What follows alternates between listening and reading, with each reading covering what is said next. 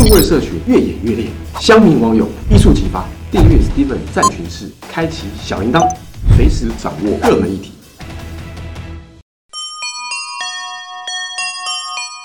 大家好，啊，这边开始介绍 Steven 数位社群行销报报，我是 Steven 老师，我是 Grace，我是 Johnny。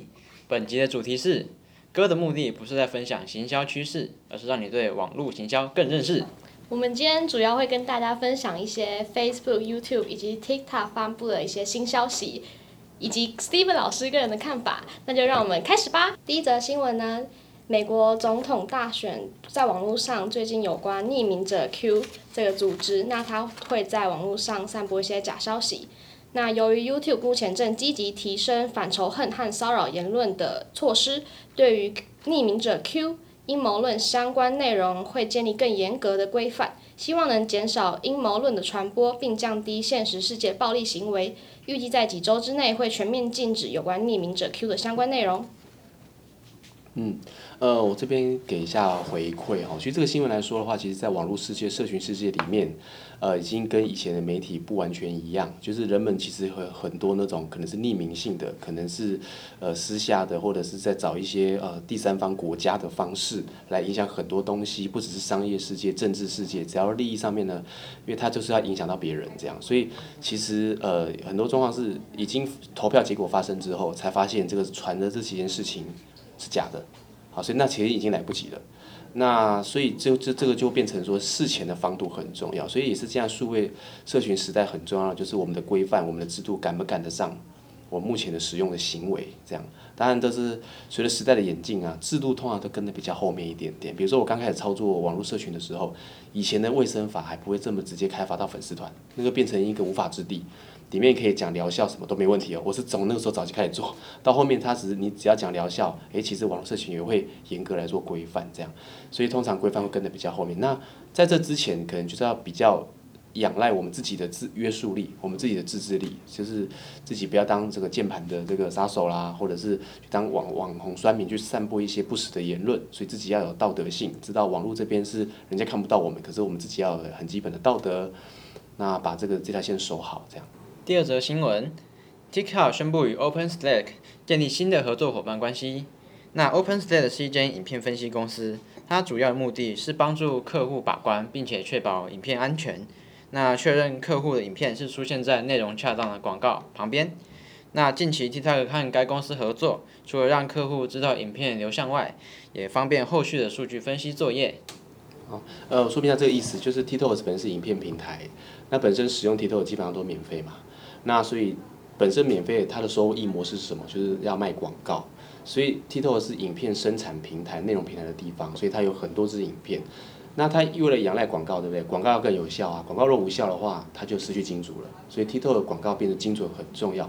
所以它跟这间影片分析公司合作，也就是有个宣告说，它之后的广告可以更精准的。比如说影片是在讲母婴类，呃，宝宝很可爱，然后它旁边就会投宝宝跳舞那种的。影片，它旁边就会投母婴类可能尿布的广告，这样才比较 match 到精准的 TA，不会说投的很发散这样。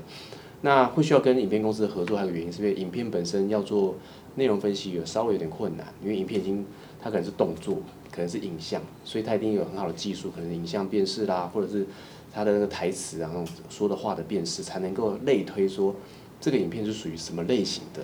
然后后面演算法再绑说。这个影片类型要用什么广告才是推荐它的受众投过去的这样子，好，所以这是一个不错的影片的一个呃演算法的一个升级。最后一则，Facebook 广告新政策，广告图二十趴文字限制正式被取消。相信最近想要在 Facebook 上广告的朋友都有发现，文字覆盖检查工具已经不能使用了。这是因为 Facebook 目前已经取消这这项政策喽。虽然现在广告已经没有限限制，但脸书官方还是鼓励广告商们能够尽量减少文字内容，才能让广告有更好的效果哦。以前我们在投放广告的时候啊，图片上面的文字啊不能超过百分之二十，要不然会把图整个盖住这样。那脸书会这样规范，其实呃来由就是说来自于说脸书说的政策哦，它的逻辑只有一点，就是保护使用者喜欢用这个平台。所以如果做让使用者反感的话，脸书的平台就比较少人用，脸书就很难有流量，就很难卖广告。所以呃，广告商为什么想要让图片大于二十趴？因为才有办法让网友看得到优惠啊、折扣啦。我们希望他留下名单，这种我们叫 call to action 的文字。所以广告商平台上，我们就会想说文字要大一点，希望让那个网友听我们的话，大概是这样。可是呢，那个你图上面很多这种大的文字有没有？又太广告、太商业，人们容易反感，而且也不那个对画面美感也不好，所以这是伤害 Facebook 平台的这样。那这时候这次的解禁，我们可以后续观察，就是说脸书这边就会监控说，哎，这个网友的使用的状况有没有流失？那金主的部分投放广告是不是更有效？会花更多钱？就是一得一失，这边还会再做平衡跟观察。所以当然也有可能，呃，使用者开始越多越来越多反感的时候，他又把这政策又改变了，也不一定。好，所以这边我们再带。后续的观察，但是就是实营销的操作者，就是可以多利用看看，把这个文字呢写大一点，好，就真的就做了，不用害怕了，就让广告效益看看能不能好的提升。以上就是本集的 Steven 趋势周报。